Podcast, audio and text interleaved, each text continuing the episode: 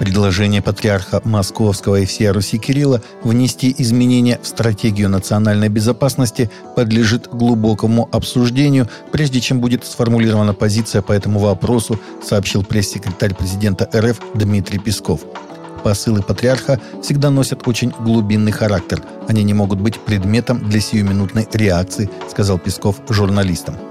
Они подлежат очень глубокому обсуждению перед тем, как будет сформулирована позиция, добавил он. Так Песков прокомментировал предложение патриарха Кирилла включить в стратегию нацбезопасности РФ понятие веры, любви к Отечеству и жертвенности. Папа Римский Франциск приглашает Владимира Зеленского и президента России Владимира Путина в Ватикан для проведения переговоров по украинскому конфликту, а позже предлагает провести в Ватикане большую конференцию по безопасности в Европе, рассказал РИА Новости председатель Всемирного союза староверов Леонид Севастьянов, который поддерживает контакт с понтификом. Ранее президент Франции Эммануэль Макрон попросил папу римского Франциска позвонить российскому и американскому лидерам Владимиру Путину и Джо Байдену для урегулирования кризиса на Украине. Макрон также считает необходимым, чтобы США сели за стол переговоров для продвижения процесса урегулирования. После пресс-секретарь президента РФ Дмитрий Песков заявил, что Россия готова разговаривать и с США, и с другими странами, и с Папой Римским, чтобы найти развязки ситуации на Украине.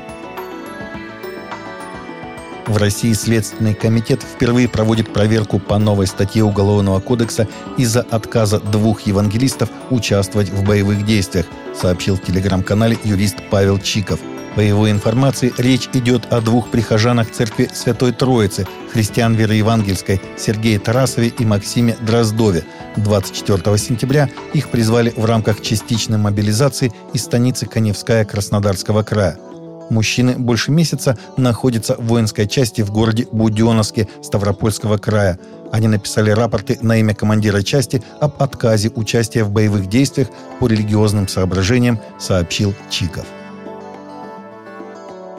Рэпер Кенни Е. Уэст, музыкант и проповедник, который отметился неоднозначными высказываниями в соцсетях, этим самым подпортил свою деловую репутацию. Некоторые партнеры и рекламодатели, в том числе и Adidas, заявили о расторжении отношений с ним после ряда антисемитских комментариев певца.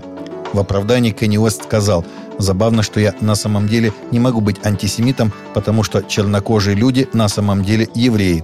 И так вы просто пытаетесь очернить любого, кто выступает против вашей повестки дня», — добавил он.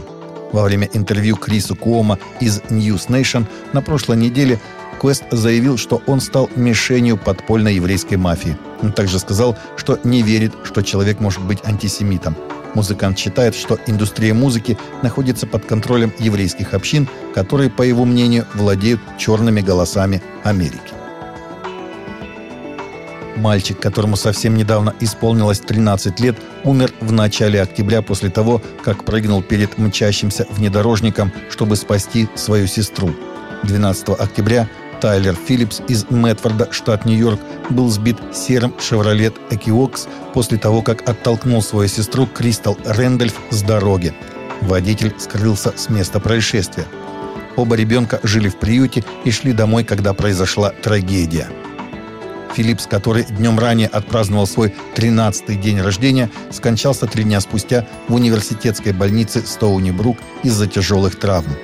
«Он спас мне жизнь», — сказала Кристал Рэндольф о своем брате-близнеце.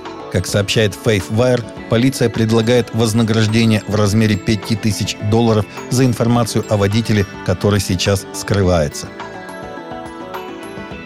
30 и 31 октября в церкви «Новый Завет» в Санкт-Петербурге пройдет международная конференция по ученичеству в видеоформате. Спикер конференции – пастор Эдмунд Чан. Он основатель многотысячной евангельской церкви Завета в Сингапуре и Международной ассоциации «Глобальный альянс церквей целенаправленного ученичества», международный наставник для пасторов, епископов, мировых бизнес-лидеров, автор десятка книг. Всемирное христианское движение по ученичеству ежегодно собирает свыше 6 тысяч участников из более чем 20 стран. Главная цель конференции – помочь христианам стать истинными последователями Иисуса. Эту конференцию в видеоформате транслируют во многих странах, таких как Сингапур, Австралия, Малайзия, Индия, Индонезия, Филиппины. Теперь эта уникальная по своей сути конференция есть и на русском языке.